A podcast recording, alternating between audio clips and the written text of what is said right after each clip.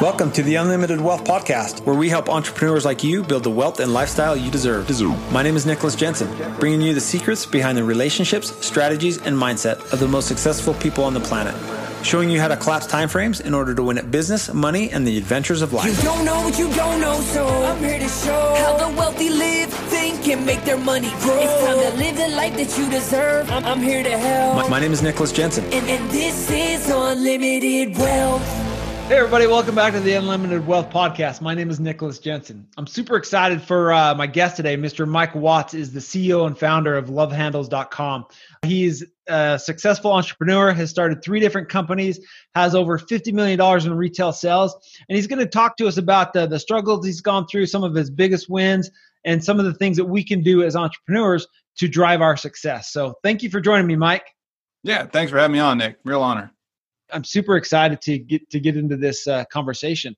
So maybe first off, just to introduce you to my audience, do you mind telling us about your background? What, what it is that got you started in on the entrepreneur space and kind of where you're at today?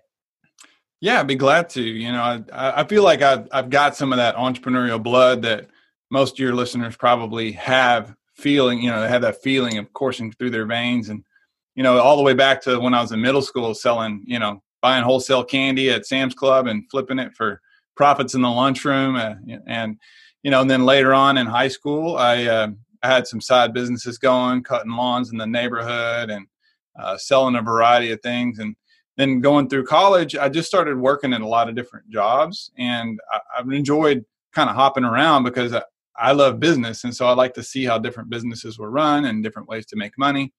But then when I got out of college and went into the typical nine to five, was doing what uh, you know the world tells you you're supposed to do, and cashing my uh, my W twos and turning those in, and uh, just following the traditional path. It was just very unfulfilling to me.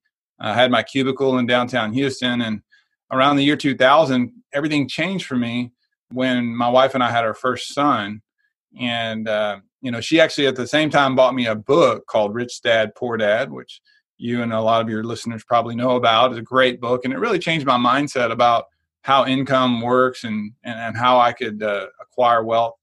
And so we started working immediately on that idea, and we started doing some side hustles. Uh, we were just trying to find products we could buy wholesale and then uh, package up or change and then sell at some sort of consumer show.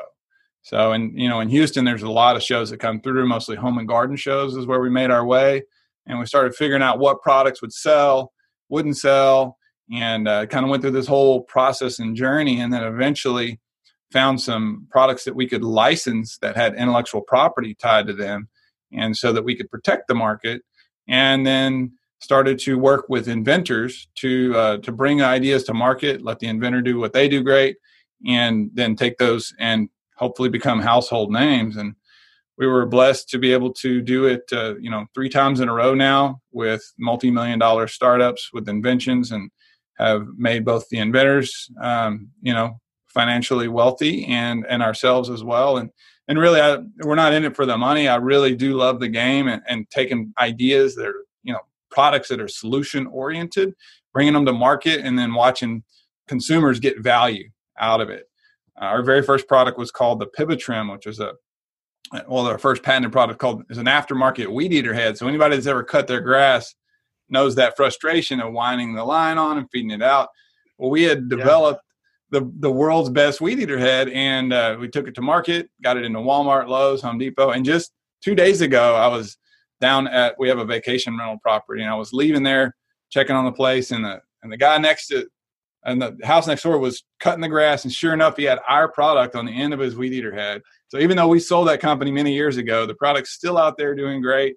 And so uh, i just love that. Like that gives me excitement to to see a product like work in real people's lives and then make make it better and then it you know carries on even after i'm not involved anymore some of the things that uh, that I love about your story is one being able to partner up with these individuals that are inventors, if you will, right? You, you do what you do best, you let them do what they do best, and you're able to kind of commingle your skills in order to perpetuate the you know these products forward. It's interesting as you talk about rich dad poor dad. It's amazing to me how much influence Robert Kiyosaki has had on uh, the industry, right? Just from that little book.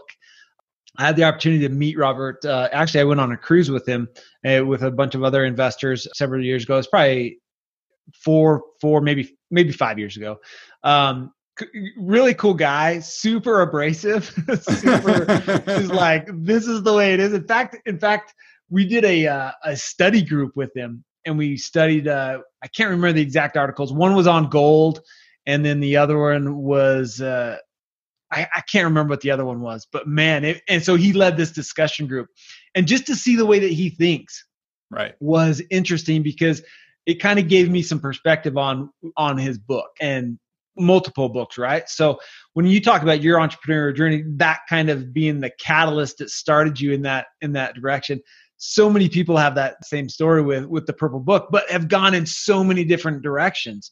I mean, you being able to bring products to market, a lot of individuals go down the the real estate investment route or, or starting their their own business doing something else. So so that's amazing. Talk talk to us a little bit about as you've worked with other inventors and brought products to market, surely that's not a smooth process. There had to be bumps in the road, there had to be some struggles to overcome.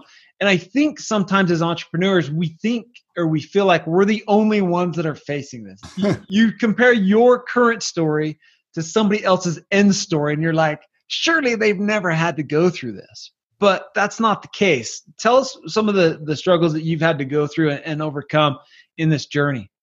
Well, they're, you know, countless stories honestly Nick. it's they go on and on but if, if i think back to maybe just the very beginning we'll take the very first license deal and i'd never done one of these before so the first challenge was what even is a licensing contract what does it even look like and so and neither me nor the inventor knew anything about it we just knew that we kind of had a gentleman's agreement that we would pay him a percentage of sales and we would take over but you know there would be some minimum per year to you know kind of balance out the risk to him to not be marketing his product.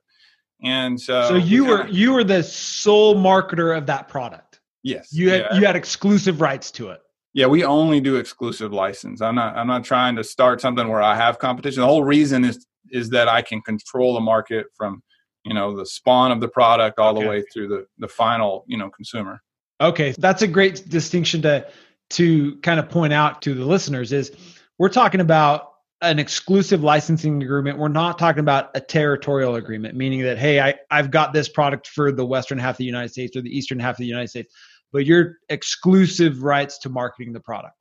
That's right. And I, okay. I think it would be very prohibitive to building a brand, which is sort of the way it goes. You know, you take your product and you bring it to market, but people have to call it something, right? And so you try to create a, a, great product and then get it to build into a brand name and then from that brand name then you can branch out into other products once you sort of pierce the veil of of you know becoming a household name you know early on we were faced with this how do we approach this license deal and so we we were pretty on the same page as far as what the structure would be the percentage that he would get the amount would be annually minimum and the basic uh, mechanics of it all but we really didn't know how to put a legal agreement together. So he went and found him an attorney, and I went and found me an attorney just to protect our interests. Uh, but the reality is, is that the attorneys kind of have their own agenda, and uh, they immediately took us and uh, pulled our positions as far apart as they could, and said, "Hey, he's going to try to screw you here, and he's going to try to screw you here, and this is this is what you need to ask for." And his attorney's telling him the same thing, and so we ended up in this long, drawn out battle it really was kind of a battle between the attorneys about how this thing would go. And the end result is we ended up back around the same. In fact, we both fired our attorneys at the end uh, after we had paid them between the two of us around seventy thousand dollars to try to get this agreement. And all we had was this draft agreement. And me and him got together and understood it. And he was from Nicaragua originally, and then uh, escaped in the Sandinista War to uh, New Orleans where he lived. And so I just went down there with him and we went line by line in his living room and figured this thing out until we were both comfortable with that it said what we meant and that we could both live up to it. And we uh, we went down to Walmart and got it notarized at the little bank inside of Walmart, and uh, and then we officially had a license deal, and that's how the first really deal ever went through. But it was a huge challenge financially, and you know even conceptually to say and you know, I had an upfront payment to him of seventy thousand dollars. So I handed him a seventy thousand dollar cashier's check based on this agreement that we signed in Walmart. And you know, it was, it was a lot of faith and a lot of you know just put myself out there. I also, you know, resigned from my corporate job to do that. Um, I had a very secure, you know, work for the electric company. And my grand, well, my grandmother was very proud of that because he's like, "You just got the most secure job ever because everyone needs electricity and security is everything, right?" And yeah. she was not happy when I told her I was resigning from that job to start this, you know, fly by night company. But uh, as it turns out, it was a good idea, and it was the patents were pending at the time. So again, there was an additional risk that he would never even get issued patents, and I wasn't going to get the 70k back. So it was a big risk, and my my dad and I partnered on this, and and uh, yeah, but we went full tilt, and we, you know, we had to change some designs. Another challenge was like the design he had was a little overbuilt. It was heavy and cumbersome, and and it was there was bolts on top and pieces that swung off the ends, and we really needed it to boil it down both from a manufacturing cost and get it to be less expensive, but to be uh, less weight for a trimmer so that smaller trimmers could handle uh, spinning this thing around. And so we actually then took his patent and, and made some improvements to it, handed them back to him, and then he filed those as additional revisions to the patent. And they came through in a way that it made it very efficient, easy to load the line in, and it was very lightweight. And more importantly, is much more inexpensive to make, about 60 to 70% cheaper than the original design. And so now we had the, the margin room to then go to market at what was uh, around a $20 retail price and that's where it needed to be. Uh, but before our cost of goods was around five to six dollars, and we took it down, you know, around the two to three dollar range, and that really made it viable because previous to that, it really wasn't going to be viable. That's super interesting. Let's go back to this this idea of you mentioned your grandma was super proud of you at, at the electric company versus you starting your own business and i think this is a quandary that that a lot of people face do i get a secure job like society tells me that i need to. And let's be honest it's it's a false reality right? Like right. the secure jobs are not they're only secure until the company's like i don't need you anymore. And then and then you're kind of like oh you know what do i do? So that that idea of, of getting a secure job versus the risk if you will of going out on your own in your mind when somebody's looking to to make that move or, or somebody wants to make that move like what do you think the key qualities are that they need in order to mentally make that shift? Because it's it's a different mental game. Like it's completely different to show up to a job and do your very best versus open a company start a company and hit all the failures that are involved with that and still think that you're a good human being. Like like do you still have value after right. you've been rejected thousands and thousands of times. Well, I think that you know the first part of your question is around that. You know, the idea, like you said, of farce that you know there is such a thing as job security security these days. You know, there used to be. You know, credit to my grand grandparents. You know, my my grandfather worked for Phillips Petroleum for his entire career. Uh-huh. Like that is the only job he ever had once he got into you know into that workforce. And that was the way it was. And companies really did take care of you. And they set up great pensions and matchings. And, and to this day she still has health insurance through that company. But that world has changed. And it's no longer the case anymore. Here we are in the middle of the covid crisis. And companies were very quick to just lay everyone off to survive uh, regardless, you know, and, and there's, you know, now there's millions of people out of work. Well, those people thought they had a secure job. Yet all the entrepreneurs out there that are working from home or with their little startup company, they're going to see less of a hit because, you know, you probably weren't getting paid anyways. uh, it's one of those things. It's the illusion of security, right? So I think that, and then Robert Kiyosaki teaches us that too. You know, it's up to each one of us to create our own security. You want security? Great. I want security too. It's not that I don't want that for me and my for my family, but it's not up to your employer to provide that to you. Your employer is just going to, you know, exchange your time for money. You need to find other ways to build your asset column and your income column in a ways that if you do have an unexpected downturn uh, or or a gap in income that you have some sort of nest egg or some sort of other residual income that comes in. So that's where the security really comes in. And so it's it's getting away from the mindset that was taught to us by the industrial age of hey go to school get a good job and that job will provide the security that you need to provide for your family. It's just false uh, these days. And the people even in the corporate world the ones that i see getting ahead are the ones that move around a lot. You know they're they're constantly bouncing around between companies different roles different positions and and taking risks. And those are the ones that get rewarded and then you know as you approach entrepreneurship everything is based upon you know your expectations. If you expect to show up start a company and then immediately start getting some income and then replace what you know your safe income was from your w2 job uh, well that's probably not going to happen. It's going to take years for you to get to the point. point. And when i started the love handle company uh, i went for the first three and a half years with zero pay i worked here for free and i worked longer and harder than everyone else in the building and I was busy hiring people and, and not not taking any income at all. But because I had exited another company and taken all of those resources and bought a bunch of rental properties, well, now I had monthly income coming in, and that allowed me to have that security that I needed to be able to get this thing up and off the ground. So expectations around what the reality is from a cash standpoint and how much it'll take to invest in an idea, it's always going to be more and the amount how quickly you're going to get it back is always going to be longer.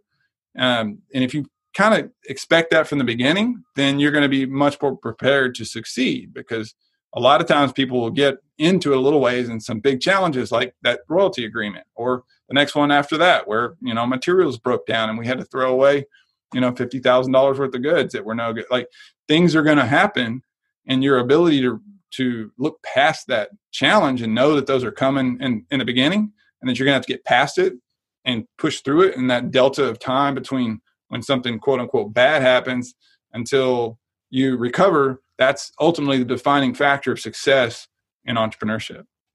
I mean you i mean definitely to be a business owner you've got to be resilient right? Like you've got to be able to push through those barriers.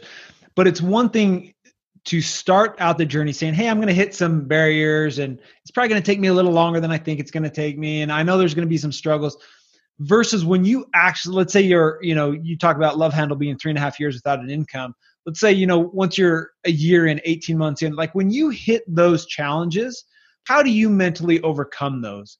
How, how do you say yeah I, I know i planned it out in the beginning but now that i'm actually facing it sometimes it's hard to to wrap our brains around seeing path or or seeing the light do you know right. what i mean how do you approach that when you actually hit the wall that's a that's a great question, Nick. And you know, we all just hit a big wall recently with COVID, and and and I was, and I, I would love to say that I, I was perfect, right? That I was I dealt with this seamlessly, and that you know I was closing our business was a was easy, and no, I struggled, and even mentally, and like a really great internal turmoil. So I'm human too, but the reality is is that if you can look for the things that are working in your business and and focus on those and how you can be better at those things and truly understand the, the value you're bringing to the world not understand that this is a profitable business or not a profitable business or whatever but are you really bringing some value to the world uh, we even at the electric company we used to talk about this because i was part of this culture change thing there right? And I, I really that was one of the things i enjoyed the most when i was there. And our communication was to help the team understand that you know you're not out there climbing poles and putting wire on.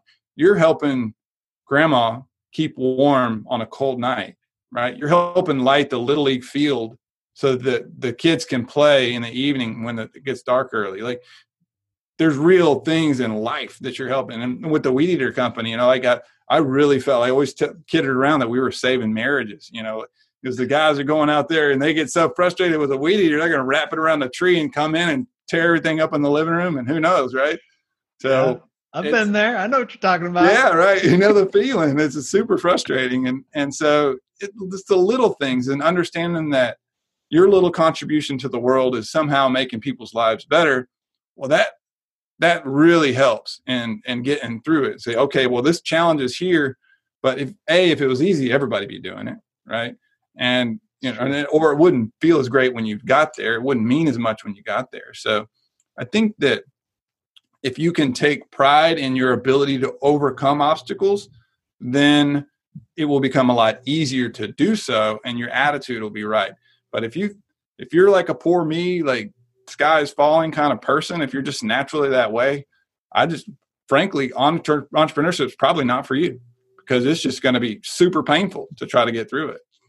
Yeah, and I mean when you think about it, really all the success is on the other side of failure, right? All the success is on the other side of fear.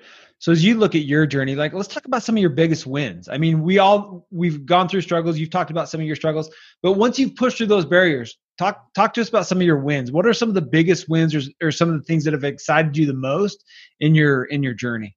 Yeah, well, recently we were super excited to get um, invited by Walmart to bring our love handle phone grips to their what they call their open call.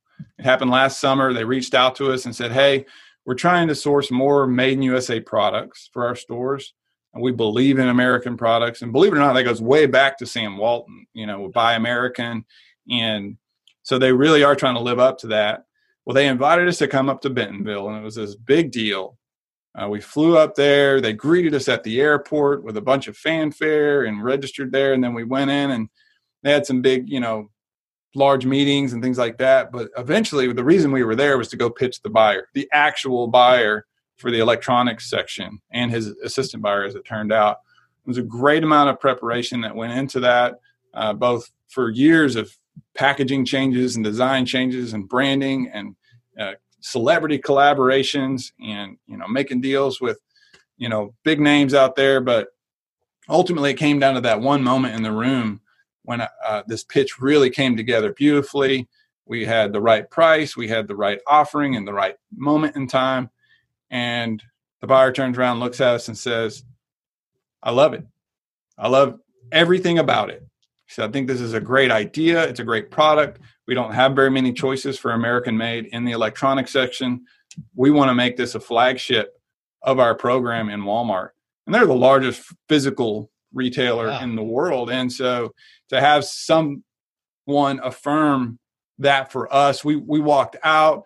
They did an immediate interview with us in the hall. There was like literal parade. We they paraded us down through. They had associates lined on both sides of the hallway, cheering us on and we went in and did a press meeting and it was just the most exciting like fulfilling moment for me as an entrepreneur to say this little idea that was a drawing and a little piece of plastic and elastic is now about to be on the shelves where people can really get it and they're going to love it. We know they're going to love it and it's going to take off and because people just repurchase it. Like we have an 85% reorder rate so it's everybody once they get it they're going to come back.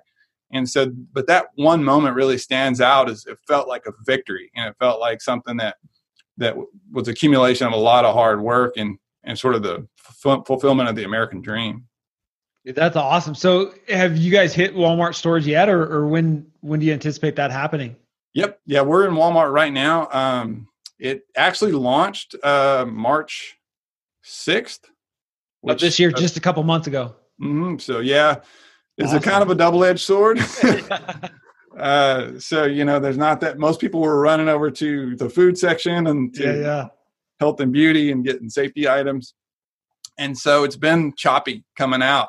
Yeah. And so I'm still praying that you know we that the sales are good enough that they'll give us some expansion. They are still we got dialogues. We're talking about Q3, Q4. Sure. Um, but yeah, so it launched this year and in, it's in about 500 stores and it'll be in the electronic section if you find it. But you know, we've got other retailers, Academy Sports, that picked it up and they put it in all stores. Like they have around 300 stores, and even during COVID, our sales have been increasing. Um, so that's great. That's amazing. They reached out and they want to expand the line, and it's a great example of like you get one item in, and you can prove to a buyer that it's going to work. The next question is going to be, what else do you got? Yeah. Right. So all those other ideas that you got on the side, like we have a larger one for tablets and you know, a mount for your boat and all kinds of stuff that we can now then hand over, right? But you got to start with that one winner and show them that you're a winning supplier. And and it's one of those deals is once you get one of those wins, like momentum builds upon itself, right? Yeah. So you get one of those wins and and now you go into other buyers, you'd be like, hey, we're in Walmart. Right. That's that's a that's a huge win for you and and other buyers, whether they may or may not have listened to you at up front, they will now You know what I mean? Because you've got some wins under your belt. So that's Mhm. awesome. Let's talk a little bit about. I know you've done some deals with Daymond John of Shark Tank. Let's talk about that a little bit. How did that come about? Give us the detail, the dirty details behind that. Because that, I mean, is everybody everybody probably knows him and or knows him and his name. So how did you get in front of him and and and what happened there? Yeah, well, you know, it was it's funny when when I don't know if you guys remember when Shark Tank first came out. Uh, it's been out quite a few years now, but it was so exciting around my house because you know I live and breathe entrepreneurship, and for them to have a show on TV for people to bring their ideas and pitch it in front of a group of millionaires and billionaires in some cases that could then instantly say yes and then fund your idea and then offer some knowledge it just seemed like destiny to me. And i'm a big goals guy. I have goals i review every day and, and, and revise all the time. And one of my goals was then now to go on shark tank to do a deal with a shark and i had a list of sharks that i wanted my number one was Daymond John I was a big fan of him, what he stood for, his candor and honesty and humility too, and hard work. So I was like, man, this is the guy I want. And so we uh, we auditioned. We were exhibiting at the Consumer Electronics Show in Las Vegas with the Love Handle, and they had an open call there at Shark the Tank. For An Shark open Tank. okay. Yeah, so anybody that was there could then go audition for the for the Shark Tank. And I was like, great, well, we're going. You know, I was there at 4 a.m., first in line, you know, and uh, went in and we pitched the producers. They just weren't the sharks there, it was the producers. And we pitched the producers and they loved it. Like, we're like, this is great. You'll be hearing from us. And sure enough, two days later, we got an email. Hey, you're through the qualifying round. You're into the second round. Uh, send us like, a, I think it was like a hundred page document that had to be filled out in blue ink. We fill all that out, make a video, we turn that in, send it in, and we wait about two weeks and they send us our letter back. Sorry, you didn't make the cut. Um, try again next year. And so I was just heartbroken. I figured that this was destiny. Like I was really going to make this happen. And so, but uh, we didn't. It didn't happen. But then the next year we were back at the same event. They had the same open call. We're like, oh, okay. So this I need to do it a second time. Really show them up, you know. So we went the same process. Unfortunately, the exact same result. But then that next week, I'm checking my own website, and this is a credit to getting in the weeds and staying in the weeds as an entrepreneur and, and really watching what's going on in the heartbeat of your business. I was watching my website on my Shopify site, and I see an order come across from the Shark Group. And I'm like, that's Oh, so they deny you, but they're ordering your product. they're ordering my product. Yeah. so I look, looked it up. I was like, that's Daymond John's company ordering my product from my website. That's cool. And so maybe I've been, there's a phone number on the order. I just picked up the call, you know, phone. I called. I was like, hey, I calling for Daymond. And they're like, uh, yeah, no, you can't talk to Daymond. Uh, who is this? And I told them, you guys are ordering my product. I'm a big fan. And da, da, da. Well, next thing you know, I start building relationships with the, his network, right? His assistant and all the uh-huh. people in his office. And and and this is the like if somebody want if you want to go after somebody big like this, this is how you do it.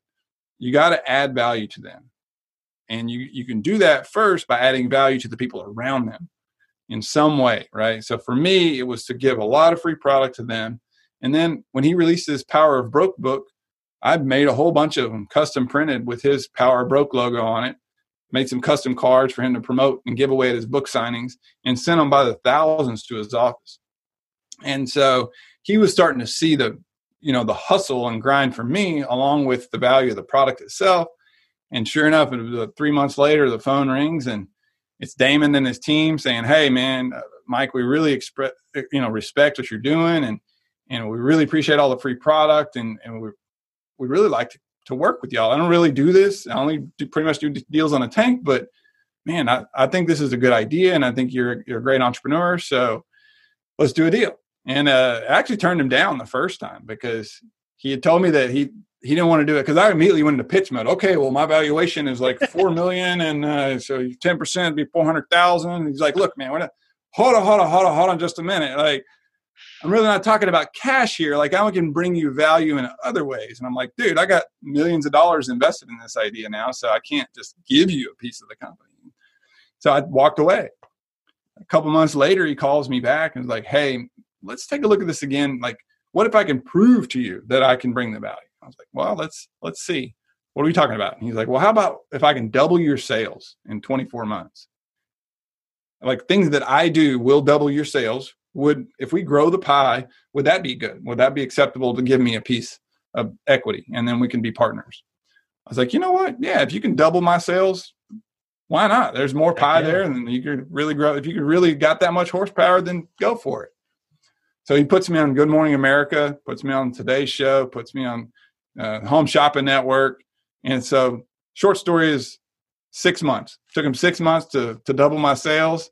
Uh, so that's how he earned his way into being a partner, and now we're DMD Products as our parent company. With Dave's my dad, I'm Mike, and then Daymond John. So that's awesome. That's a, that's such a great story, and and just the proves the power of entrepreneurship. Really, really just trying to take your idea to the market and add value to the market. It, you know, you mentioned earlier, it's not always about the profit. Which I mean, we've got to make money, right? We sure. all want to make a lot of money, and that's awesome. But really, being in business is about bringing value to people's lives, right? And then, as you talked about, playing the game the game's fun to play. Yeah. If you like strategy and you like hustle, business is the best game to to play out there. So I've loved your story. I think it's awesome.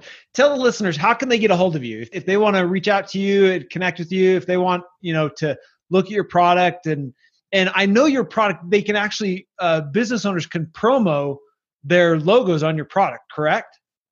That, yeah, that's right. It's been a it's been amazing to see how many brands, literally thousands of brands, household names and small names that will, will put their logo. Because ultimately today, the, the, the smartphone is a walk-in billboard.